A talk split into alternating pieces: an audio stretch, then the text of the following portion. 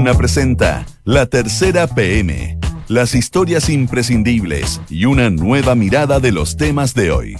Con María José Soto, auspicio de Inmobiliaria Sinergia. La Tercera P M en Duna, sonidos de tu mundo. Son las dos de la tarde y casi cuatro minutos. ¿Cómo está? Bienvenido a La Tercera P M en esta tarde de viernes veintisiete de diciembre de dos mil diecinueve. A esta hora hay treinta y un grados de temperatura en Santiago, está súper fresquito. treinta y tres grados la máxima. Y para el fin de semana parecía la cosa. Mañana sábado entre catorce y treinta y cuatro, el domingo entre catorce y treinta y tres. Así que a prepararse. Muchos se van a la playa en todo caso. Qué rico. Empezar las vacaciones para muchos afortunados. En esta edición de La Tercera P M vamos a hablar de marchas, de dibujos comunistas de Hugo Gutiérrez y de los papas de Netflix. Vamos con los titulares.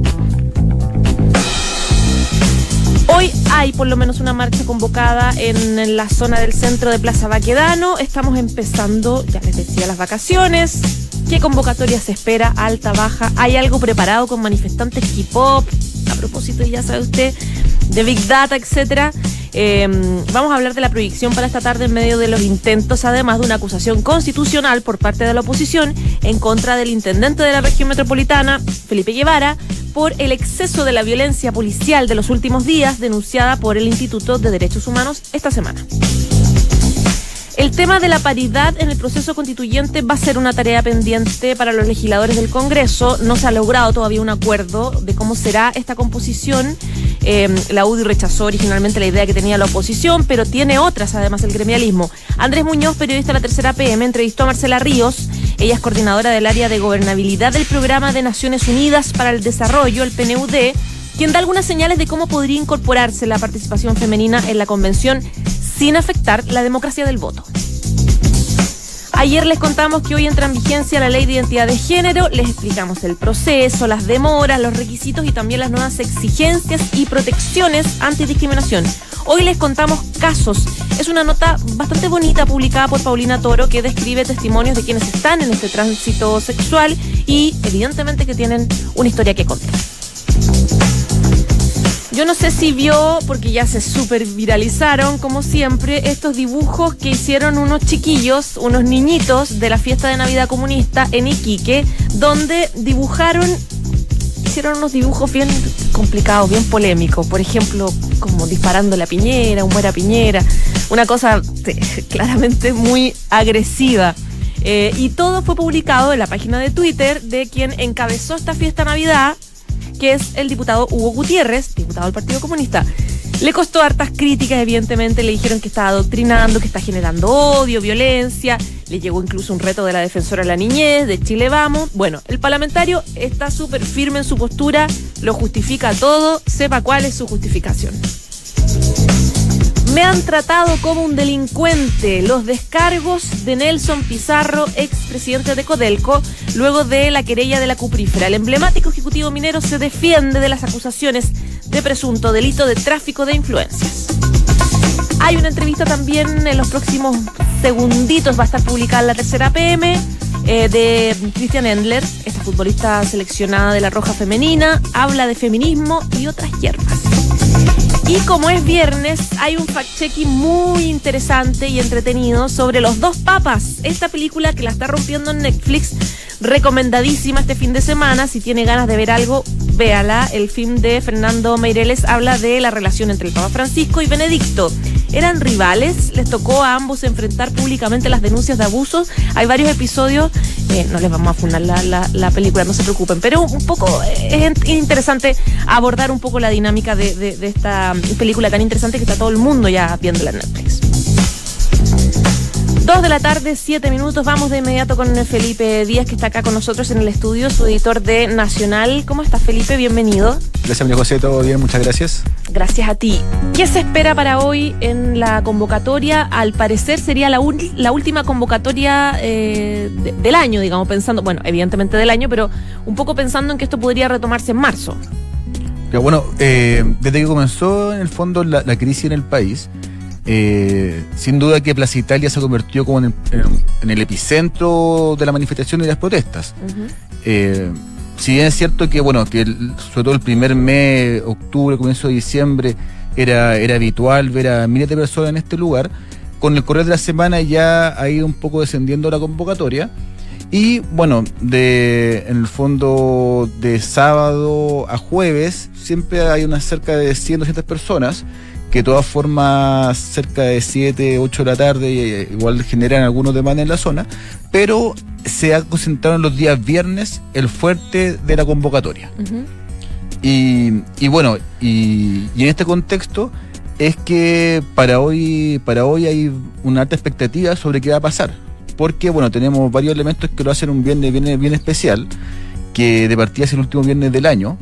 Entonces también se quiere marcar como, por parte de estos manifestantes, un punto desde que el movimiento sigue vigente y que no, y que no, ha, y que no ha caído. Y, bueno, también eh, hay esta llamada una marcha K-pop o pop coreano, que, que, bueno, que en el fondo, si bien es cierto que es un, un evento que se creó en Facebook, que un poco también es como una parodia. Una parodia, no creo que convoque mucha gente. No, t- t- tampoco se espera mucho que... Pero en el fondo, y en fondo un, una especie de burla virtual a este informe Big Data que, que el gobierno entregó a la fiscalía y en cual se mencionaba que, bueno, que dentro de los grupos que habían incitando todo este movimiento, habían también seguidores del K-pop, lo cual, bueno, generó en redes sociales bastantes comentarios, en el fondo un poco cuestionando la, la profundidad o seriedad que tenía este, este informe. Ya, ¿cuál es la proyección de que esto se, se tenga un éxito, digamos, que independiente del K-pop? O sea, ¿cuál es la proyección de que esto tenga una continuidad hoy día y, el, y en las próximas semanas?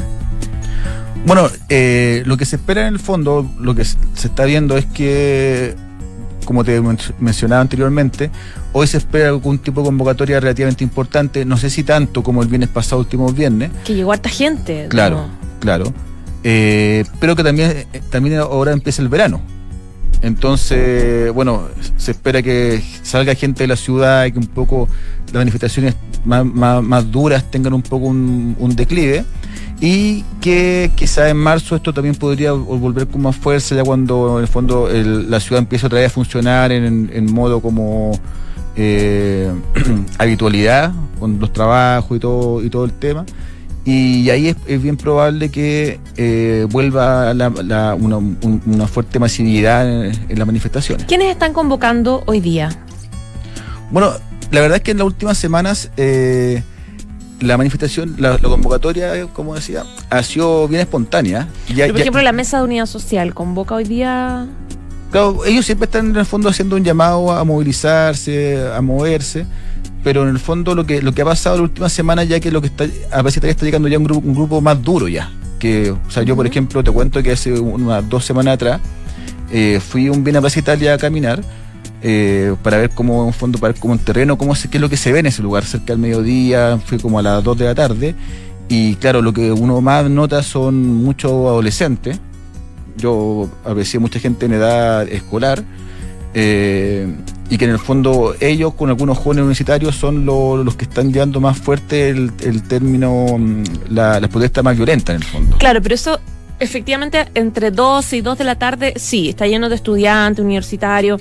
Pero en la tarde, cinco de la tarde, seis de la tarde, ya empieza a llegar gente de sus pegas en el fondo y, y, se, y generalmente como que se hace más masivo, por lo menos los viernes. Claro, bueno, lo que se ha visto, claro, es que es que si bien durante el día está este grupo de estudiantes, eh, se, se suma más gente y bueno, y la última semana lo que hemos visto en Plaza Italia es que la, la, la masividad y cuando empieza como el copamiento de las calles de manifestantes pasa cerca de las siete, ocho de la tarde más o menos. Uh-huh. Y de ahí empieza con, generalmente con los... los carabineros de enfrentamientos, que duran hasta como las nueve, diez de la noche, y ahí es cuando ya todo se dispersa y, y, y, y la zona vuelve un poco a estar más desocupada para que vuelvan a transitar vehículos y cosas semejantes.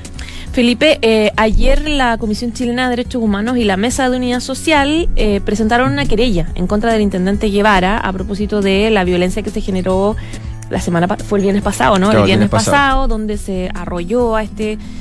este joven con carro lanzagua, donde claro, se cuestionó mucho que eh, el, la estrategia de, implementada por el por el intendente fue excesivamente agresiva, como no se veía hace varias semanas, digamos, de, de todo este conflicto que estamos viviendo desde el dieciocho de octubre. ¿De qué manera ha permeado estas críticas que ha recibido Guevara y qué se espera para la seguridad esta tarde? Claro. Bueno, hay que recordar que en el fondo todo este tema de, del copamiento Plaza Italia tiene su origen hace dos viernes atrás, cuando fue este concierto que estuvo Los Bunkers, claro, estuvo también Tivani. Y bueno, y este concierto que obvi- obviamente atrajo la atención de miles de personas no fue, no fue autorizado, o sea, nunca se pidió autorización. Entonces ahí el gobierno eh, marcó, quiso marcar un punto al señalar que, bueno, si no es que no hay petición de manifestación, lo cual obviamente va a traer eh, que se interrumpa el tránsito y la libre circulación de las personas, eh, si no hay petición y si no está autorizado, esto no, no, no se puede hacer. Entonces, el viernes pasado, que fue como el viernes siguiente a este, a este concierto, uh-huh, eh, el intendente apostó por instalar mil carabineros allá en Plaza Italia. ¿Cómo se llamaba la estrategia? Eh, se me olvidó. De copamiento. Copamiento, claro. Claro, en el fondo, llenar de carabineros Plaza Italia antes de que llegaran allá manifestantes. Uh-huh, como en claro, el fondo, como adelantarse. De día y de noche, en el fondo. Claro. En el fondo como copamiento preventivo. Exactamente. Y bueno, ¿y qué pasó? Eh, que la estrategia, si bien en un comienzo parecía funcionar, ya cerca de las seis, siete empezó a llegar mucha gente a Plaza Italia, y esto eh, derivó en enfrentamientos en que, bueno, vimos varias escenas de violencia. Una, por ejemplo, fue cuando un carro lanzagase atropelló a un manifestante y lo dejó con fractura de, de cadera. Uh-huh. Y también, por ejemplo, un grupo, otro grupo tomó una moto policial y la arrojó al río Mapocho. O sea, en el fondo, igual la violencia estuvo presente esa jornada. Pero, y, da... y a raíz de, de, de esa violencia que hubo, y que hubo, se, se pudo ver que el carabinero actuó, la verdad, con bastante, bastante fuerza, es que varias agrupaciones sociales, bueno, y de hecho también grupos grupo de oposición, eh, están evaluando y han presentado acciones legales contra el intendente, acusando... Claro. Acusando... violaciones de violaciones de derechos humanos. Por eso por un, de, claro, eso por un lado, por claro, la por la agresividad que se que se denuncia que se de carabinero, y sí, por el lado político se está evaluando una acusación constitucional que parece que va va va con fuerza, digamos, está teniendo el respaldo de los parlamentarios. La pregunta es que, al calor de lo que pasó, que finalmente ese viernes, el viernes pasado, eh, hubo esta estrategia de copamiento preventivo, pero no no sirvió, porque al final fue peor, digamos, se generó eh, más enfrentamiento entre los manifestantes. Claro, y, entonces, ¿qué, ¿qué se espera para hoy? ¿Hubo al, algún, no sé, alguna reflexión respecto de cambiar la estrategia, o el, el copamiento preventivo se mantiene para esta tarde? O sea, la verdad es que, bueno, la semana pasada, cuando esta estrategia fue anunciada, la verdad, con, con mucha repercusión, porque el intendente hizo, hizo un punto de prensa, él, él comentó que iba a estar esta medida. Y bueno, de hecho ya de esta hora ya se podría ver mucho contingente policial en, en Plaza Baquedano. Eh, esta vez el gobierno ha optado por, en el fondo, guardarse un poco de estrategia. No uh-huh, quieren ser tan evidentes, no quieren dejar tan al, tan al descubierto lo que van a hacer. De hecho, esas imágenes, si ustedes pueden ver el streaming, ven que hay imágenes de en vivo de Plaza Italia, donde se ve... Se ve contingente policial, pero no tanto del que claro, vimos el viernes pasado, que era como previo la, en la madrugada, pasaron la noche y había una cantidad bien impresionante de fuerzas policiales. Claro. Ahora no se ve tanto. No, ahora ahora hay, uno, hay unos carros, se puede apreciar, eh, pero no, por ejemplo, no hay carabineros, por ejemplo, de instalados en la misma rotonda, claro, o, o en la zona aledaña, sino que yo creo que esta vez van a apostar más que nada por un, eh, una estrategia de, de tener un fuerte contingente, pero no serlo tan evidente. En el fondo, no, no, no llegar y, y demostrar como a, a simple vista que está lleno de carabineros, sino que, que en el fondo tratar de dar una impresión de normalidad en la zona, uh-huh, pero sí, bueno, y se suele usar por parte de carabineros que muchos contingentes se, se ponen en las zonas cercanas, cosas de que sí que empiezan desmanes o cosas así, se llegan rápidamente en cosas de minutos al lugar, pero yo creo que van a apostar por no hacer una, una demostración tan fuerte como de presencia policial en, en fue, el sector. Que fue lo que, que generó como más violencia, en el fondo, como, como rabia de un montón de grupos manifestantes. Claro, bueno, ahí es, es siempre discutible, porque en el fondo que esté la presencia policial no debería en un país generar nada, aparte porque son en el fondo agentes del Estado que están, eh, según el papel, para protegernos. Pero claro, hay grupos eh, que se suman a, esto, a estos movimientos en que, claro, que a ellos sí les genera, les genera algo, ver, claro, ver policía. Y, y bueno, y, y muchas veces esto deriva en violento enfrentamiento de lado y lado. Guevara no ha dado una declaración hoy día o ayer al respecto. No, antes, se, se ha mantenido, la verdad, bien, bien discreto. Uh-huh. Eh, Porque él ha, te, ha contado con harto apoyo, digamos, desde La Moneda, el ministro del Interior, de claro, Chile Vamos. Claro. Sí, sigue muy respaldado.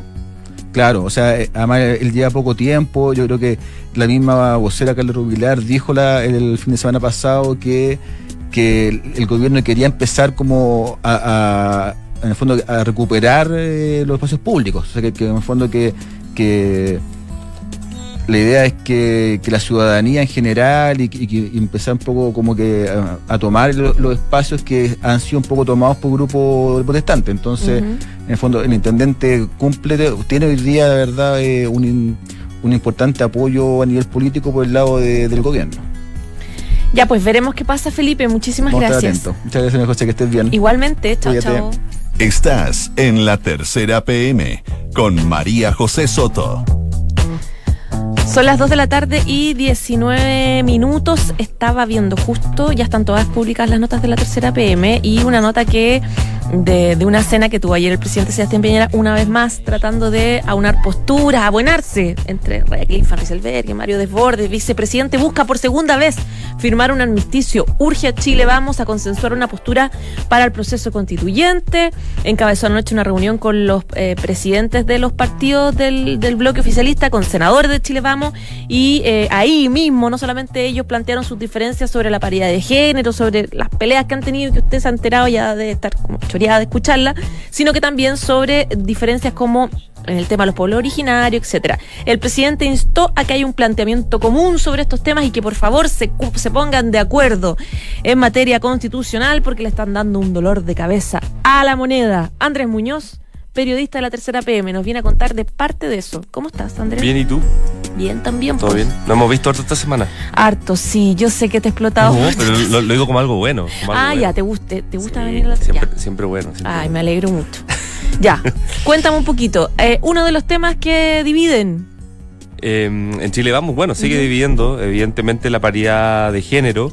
eh, que fue como una especie de gota que rebalsó el vaso. Eh, entre la relación que tenía la U D I con sus co- socios de coalición eh, y finalmente ayer, claro, en, la, en una segunda ya cena que realiza el presidente Piñera en su casa para tratar de solucionar el, la crisis eh, de Chile Vamos, eh, se volvió a abordar el tema eh, de la paridad de género, y ahí hay dos mecanismos que eh, a la, al oficialismo le gustan, eh, que es básicamente el de las listas cerradas y el que se pueda permitir Eh, votar por un hombre y por una mujer eh, en la elección, o sea, la que se, el sistema que se llama doble papeleta. Ya, eh, esa es la idea de ello. Eh, claro, o sea, son dos distintos, son dos son dos mecanismos distintos. Por, partamos, por ejemplo, por la pa, para explicar un poco el eh, de las listas cerradas. Las listas cerradas básicamente es que en vez de votar por un candidato específico de alguna de alguna lista de un partido o, o de un independiente, eh, se vota por la lista entera, ¿no? Y esa lista entera eh, traería, eh, en la propuesta que se está trabajando, eh, siempre ser, sería liderada, liderada, liderada por una mujer, y, y se intercalaría el, el orden de esa, de esa lista, un hombre, una mujer, un hombre, una claro. mujer, un hombre. Eh, Esa era la idea de la oposición. No, no, no, no, no. La, esa es la idea que te estoy, te estoy contando, las ideas que están en el oficialismo están votando para cambiar el proyecto de ley que se, que se aprobó en la Cámara de Diputados. ¿Pero cuál era la que impulsaba la, estoy enredando, entonces la que impulsaba la oposición? La oposición, el, y lo que se aprobó en la Cámara, es una, eh, pro, paría, una, un, ¿no? una propuesta de paridad de género que, claro, tiene esto mismo, claro. de eh, li, que las mujeres lideren las listas, que haya... Eh, un hombre, una mujer, un hombre, una mujer. Mujer, hombre, mujer, hombre. Eh, pero sin modificar el sistema electoral, porque hoy día nuestro sistema electoral eh, para elegir los, a los parlamentarios no es po- uno vota por el parlamentario, no vota por la lista de la U D I o del P S. Uh-huh. eh, entonces, para asegurar la paridad de género, eh, y ah bueno, y el proyecto de la Cámara eh, que, se, que se aprobó en la Cámara eh, hace una corrección también posteriormente a la elección para eh, asegurar sí o sí el cincuenta por ciento de hombres y el cincuenta por ciento de mujeres. Yeah. Eh, y ese, esa corrección posteriormente a la elección es lo que no le gusta a, a la U D I, eh, que de hecho fue por eso también que se peleó con sus socios de coalición, eh, y por eso ha surgido la idea de eh, establecer un, una eh, listas cerradas que son uh-huh. eh, que no, no harían una corrección posteriormente a la elección, sino que ya al votar por una lista que ya está cerrada se asegura la paridad. Eh, por ejemplo, si, si saca una lista del dieciséis por ciento, asegura dieciséis por ciento de dieciséis escaños, por ejemplo, eh, y ahí serían ocho y ocho, porque ya la lista tendría los ocho primeros, tendrían serían cuatro mujeres y cuatro hombres. Claro. Uh-huh. Entonces no habría que, no habría que hacer una corrección. Eh, y la otra propuesta que también están buscando en el oficialismo para tratar de mejorar el proyecto de ley que tiene esta corrección posteriormente a la elección es el de la doble papeleta, ¿no? Que uno cuando vaya a votar eh, el, en octubre para el órgano para elegir a los, a los miembros del, or, del órgano constituyente, sea cual sea este, eh, tú puedas votar eh, tanto por la lista de hombres y la lista de mujeres, y eso también asegura ine- inevitablemente la, la paridad. Ya. ¿Y cuál es la posibilidad de llegar a un acuerdo?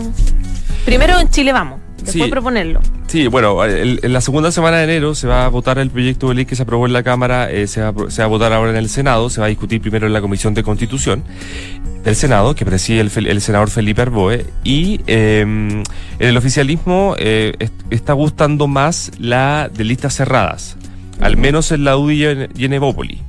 Eh, hoy día la nota de Paula Catena y Alberto Larga lo, lo lleva eh, bien, ese, ese, te, ese punto. Fue lo que se habló anoche en la cena con el presidente. Y claro, se habló ayer en la noche con, con el presidente. Eh, no tanto, no gusta tanto la, la opción de la, de la doble eh, papeleta porque eh, eso incurriría en gasto fiscal y tendría que hacer una, una, una modificación, a pesar de que el sistema de lista cerrada se tendría que, haber, se, se tendría que hacer un cambio al sistema electoral. De manera excepcional, no, no al sistema electoral para todo, eh, todas las elecciones, sino que solo para el tema del proceso constituyente. Ya, y eso todavía no se, socia- no se sociabiliza con la oposición. Eh, no, no, no. Estamos Como hablando una alternativa so- viable. Digo. Estamos hablando solo en términos de, de, del oficialismo. Eh, a la oposición, evidentemente, le gusta el, proye- el proyecto de ley que salió de la Cámara. Uh-huh. Eh, se sabe que son varios los senadores que van a apoyar eh, ese proyecto de ley. Pero me imagino que lo que está haciendo el oficialismo Chile Vamos es primero llegar a un consenso interno, eh, no generar más fractura entre los partidos para después sentarse a conversar con la oposición ya en el Senado eh, respecto a qué hacer con la paridad de género. Cuando uno está en estas cosas tan complicadas siempre es bueno, es sano eh, tener un poco de experiencia comparada. ¿Cómo han resuelto estos problemas los países, otros países que han enfrentado situaciones similares? Tú hablaste hoy día con Marcela Ríos, que es coordinadora de gobernabilidad del P N U D. Sí. ¿Qué piensa ella? ¿Cuál es el mejor modelo? Bueno, ella eh, cree que el modelo, el mecanismo que salió de la Cámara, que se aprobó en la Cámara, eh, es bastante bueno en, en términos técnicos, si es que no se quiere cambiar el sistema electoral. Eh, Y, y también da, eh, nos cuenta que eh, el sistema de listas cerradas, ¿no? Uh-huh. Eh, es un mecanismo que se um, ha hecho en varias ocasiones internacionalmente, se aplica internacionalmente, tiene mucha experiencia comparada eh, y, es, y, y también es un buen mecanismo. Eh, pero, claro, eh, evidentemente generaría, ella nos dice, eh, un cambio radical en la forma de cómo entendemos la, la cultura cívica y electoral en Chile. Porque nunca en Chile la, lo, lo, en las elecciones parlamentarias hemos votado por listas, ¿no? Algo que ocurre, por ejemplo, en España. En España se vota por listas, claro. Los partidos organizan eh, quienes son los que encabezan las listas, que generalmente son lo, las personas con, con mayor poder electoral. Eh, Y ella dice que en el caso específico del órgano constituyente, eh, esto podría ser también una vía bastante buena para solucionar el tema de la paridad. Eh, en definitiva, lo que termina diciendo ella es que no, no puede ser que la discusión técnica opaque eh, un derecho que ya, según ella, se ha conseguido en las manifestaciones, en redes sociales, eh, en todos último, estos últimos meses, eh, que ya genera bastante apoyo ciudadano. La buena noticia, Andrés, es que en cualquier caso va a haber paridad en la composición de este órgano constituyente. Sí, eh, sí, eh, la, la, el mundo técnico es bastante optimista. Yo creo que es difícil hoy día. Chile Vamos, el gobierno está discutiendo tener una salida de paridad. Salir, claro. Va, va, o sea, pero, pero el, el, el hecho es que va a haber paridad, ¿no? No, no creo que, que pase algo en el sentido contrario en el Senado. Ya pues, Andrés, muchas gracias. Que tengas buen fin de semana. Igual tú, que estén bien. Chao, chao. Estás en La Tercera P M con María José Soto.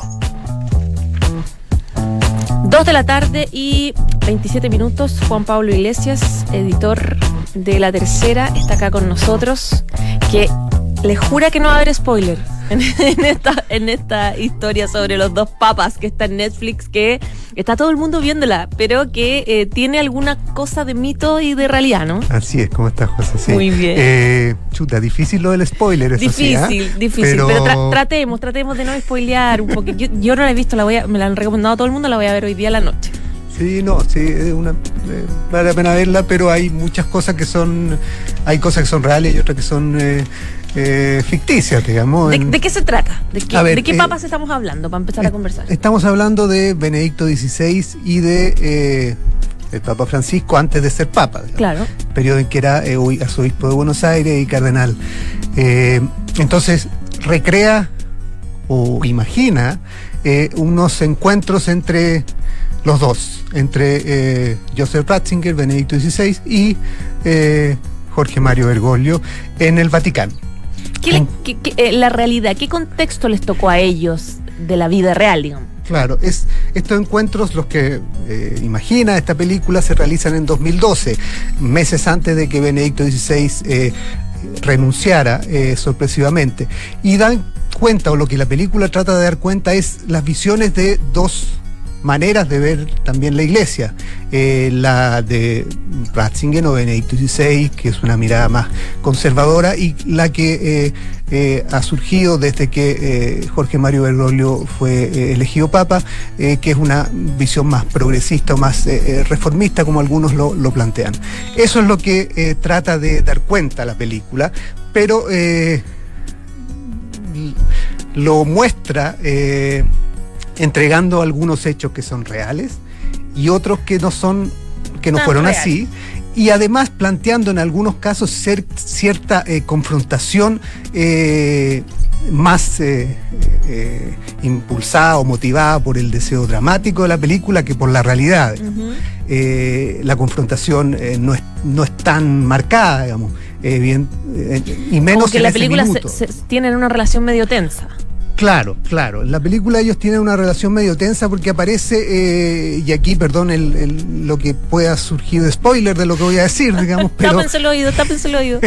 Pero aparece un Papa eh, Benedicto dieciséis con una visión muy rígida y muy conservadora de la Iglesia, y un Eh, cardenal Bergoglio, futuro Papa Francisco, con una visión muy reformadora y muy eh, distinta, muy, muy nueva de la iglesia. Igual es, eh, es lo que nos, es lo que uno se imagina. Es ¿sí? lo que uno se imagina, y, y, y entre paréntesis, eh, part, la película es, está dirigida por Fernando Meirelles, un eh, director brasileño, quien se define como un admirador del Papa Francisco. Uh-huh. Eh, por lo tanto, ese elemento también hay que tenerlo en cuenta al minuto de, de ver la película. Eh, pero en la realidad, en ese minuto, estamos hablando de dos mil doce, eh, Jorge Mario Bergoglio no era percibido mundialmente como una figura eh, que liderara una suerte de, de eh, ala más reformista de la Iglesia Católica. Al contrario, era visto como un jesuita conservador, eh, un jesuita que incluso dentro de su propia orden eh, era eh, en algunos en algunos casos visto con cierta reticencia, y más de un jesuita ha comentado, algunos incluso públicamente, eh, el, la sorpresa y el shock que recibieron cuando fue elegido, por el temor a que generara dentro de la propia eh, orden eh, de la Compañía de Jesús una, un terremoto, digamos. Yeah. Eh, eh, por lo tanto, él no era el, el, la figura reformista y, y, y, y progresista que hoy día muchos perciben, sino hecho, que era un, un jesuita de una línea mucho más conservadora, que había tenido además muchos enfrentamientos con decir, el con la gobierno. Ca- y con la Casa Rosada. Con la Casa Rosada, con, sobre todo valórico, con, con Néstor Kirchner, con quien no se llevaba eh, para nada bien, y posteriormente con Cristina Fernández, quien, con quien no se llevó bien en su, durante su gobierno, pero después mantuvo una cierta buena relación después que fue elegido papa. Y fue una relación muy, muy conflictiva y muy tensa, producto de la postura muy eh, eh, conservadora o muy eh, tradicional en la línea de la Iglesia Católica de temas valóricos, como el matrimonio eh, igualitario, digamos, uh-huh. donde eh, Bergoglio fue muy eh, duro opositor en, en, ese, en ese minuto como arzobispo de Buenos Aires, en el tema del aborto, donde ha mantenido una posición eh, muy firme en eso, eh, por lo tanto en esos temas valóricos él mantuvo una, una, una eh, confrontación muy fuerte. Junto con eso se muestra también una suerte de contraste de personalidades entre un Bergoglio extrovertido, alegre, muy argentino para sus cosas, y un, y un eh, Ratzinger muy conservador, muy eh, eh, retraído y muy eh, eh, solitario. Y tampoco es tan así en la realidad, porque eh, Bergoglio, hasta antes de ser elegido papa, no era visto como una persona especialmente alegre y Ni extrovertida. Con la personalidad latina, digamos. Exacto, sino como un hombre más bien parco y más bien eh, eh, retraído, o no tan, no tan eh, extrovertido como hoy día vemos a este Papa Francisco. Uh-huh. E incluso algunos cardenales eh, le han comentado en privado, hoy, ¿qué, qué te pasó que, que cambiaste tanto? Eh, no eras una persona tan, tan extrovertida cuando eras, cuando eras cardenal, claro, cuando eras arzobispo de Buenos Aires. Y eso, eso se ha dado. Él cambió, él cambió. Y, y él mismo ha reconocido que, que, que hubo un cambio, digamos, en, en, en, en su manera de, enfren- de, de, de ser, digamos, en su manera y de Ras- enfrentar. Y Ratzinger es tan duro, tan parco, como se plantea como el opuesto, como la caricatura, digamos. Claro, es, un, es una, es una eh, caricatura, porque en realidad eh, eh, Joseph Ratzinger no era, no era percibido así. Joseph Ratzinger es, era descrito en, en general por quienes lo conocen como un hombre bastante humilde, bastante tolerante, bastante abierto a, a las conversaciones y a la discusión. Él es un intelectual, finalmente, un claro. teólogo, eh, estudioso, y le gusta el debate de ideas, digamos, pese a que él obviamente se identifica en un sector más conservador, y como muy bien en alguna parte de la película se señala, era visto como el... el eh, eh, el defensor de la doctrina durante el, el pontificado de Juan Pablo segundo. Uh-huh. Eh, pero du- desde su llegada al pontificado en, en, en dos mil cinco, él inició eh, un proceso en que marcó ciertas diferencias con su antecesor y dio espacio a mayor eh, diálogo, dis- discusión. Incluso el primer sínodo eh, que se produjo en dos mil ocho en su, en su papado eh, fue un, un, un sínodo donde se discutieron muchos temas muy abiertamente, y fue un punto que se marcó en ese minuto. Eh, a eso se suma que... que eh, Era un, era un hombre que no, no, si bien le gustaban y, y marcó en su papado todos los temas tradicionales del, del, del, de, de, del ser papa, digamos, y del, de la vestimenta y de la eh, protocolo y todo eso, eh, siempre fue percibido como un hombre más bien humilde y tolerante, digamos. Juan Pablo, no, no duro en, en su, en su postura. ¿Qué piensa el Vaticano de la película? ¿Hay alguna reacción o no? En, en general... Eh, yo no he visto, puedo estar, eh, puedo equivocarme, puedo no tener toda la información, eh, eh, reacciones oficiales, pero sí lo que he leído de, de gente eh, que eh, cubre el, el sector y que está allá en, en, en Roma, eh, ha sido muy bien recibida. Ah, en yeah. general. E incluso hubo eh, carteles de, promocionando la película en la Vía de la Conciliación, en, en, que llega a la Plaza de San, ¿En Pedro, San Pedro, en, en, en el Vaticano. O sea, es que igual Vaticano, deja al Papa súper bien. Mostrando o promocionando la película, porque, porque es una película que en el fondo busca plantear ese debate, claro, finalmente de, de, la, de la Iglesia. Ahora, un punto más que tampoco es tan... que la película muestra un poco, como, como exagerada, decía, muy, muy contrapuesto, y que no es tan así.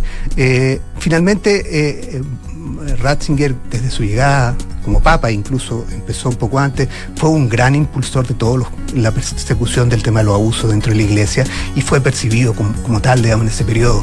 Él, incluso antes de que muriera Juan Pablo segundo, semanas antes, él dio un, discu- un mensaje en Semana Santa muy, muy duro, donde planteó el tema de que no podemos seguir escondiendo la mugre bajo la alfombra, en clara referencia a todo el tema de los abusos. Y una vez que llegó, eh, impulsó ese proceso, eh, eh, intervino la, los legionarios de Cristo, eh, con... sancionó duramente a Maciel. Y en la película se plantea que Francisco era más dispuesto, claro, a abrir los aparecía, casos que Benedicto dieciséis. Exacto, se, se, se sugiere es, esa confrontación que no era tal, que, digamos, no, que no era tal, porque en el caso de, de, del Papa Francisco sabemos que el minuto clave en este proceso de, de donde el tema de los abusos se convirtió en un tema central en su papado fue después del viaje a Chile el dos mil, eh, hace dos años atrás, digamos. Claro. Eh, por lo tanto, eh, hasta ese minuto él se había centrado más en la reforma de la Iglesia, en los cambios más bien de Del, del discurso de la Iglesia, que en ese tema puntual, e incluso había recibido críticas de algunas víctimas de abusos que participaban en esta comisión para la protección de los menores, porque no se avanzaba todo lo rápido que se quería. De hecho, acordémonos que a propósito de lo mal que lo pasó en su visita acá en Chile, que lo, lo funaban en todas partes preguntándole a él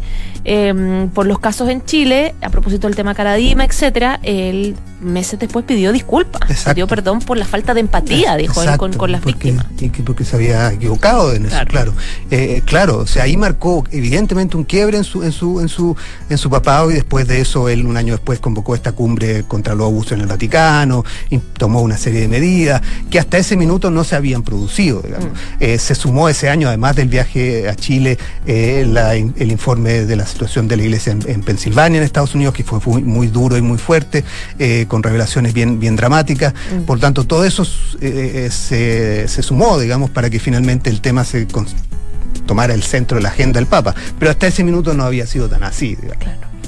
Ya, se nos acabó el tiempo, Juan Pablo. Siempre muy interesante tu presencia. Muchísimas gracias. No, gracias a ti por la invitación y espero que no hayas espoleado mucho. No, yo creo que las ideas, las ideas uno las tenía, más o menos, de, de cómo era, cómo son o las características que superficialmente conocemos de los dos papas. Así que yo, yo quedé lista para verla igual hoy día. Muchas excelente. Gracias. Gracias a ti. Que estés bien. Chao, chao. Chao. Saludamos a Inmobiliaria Sinergia. Encuentra tu futura inversión en Sinergia José Pedro Alessandri de Sinergia Inmobiliaria. Departamentos, estudios, un dormitorio, dos dormitorios y dos baños desde tres mil trescientos cincuenta U F. Anda a conocerlos y encuéntralos en isinergia punto cl. dos de la tarde y treinta y nueve minutos. Gracias por informarse con nosotros. Y si quieres en la ochenta y nueve punto siete, viene la próxima carta notable de Bárbara Espejo. Chao, chao. Futura inversión puede estar a la altura de todos tus sueños. Descubre Edificios Sinergia José Pérez.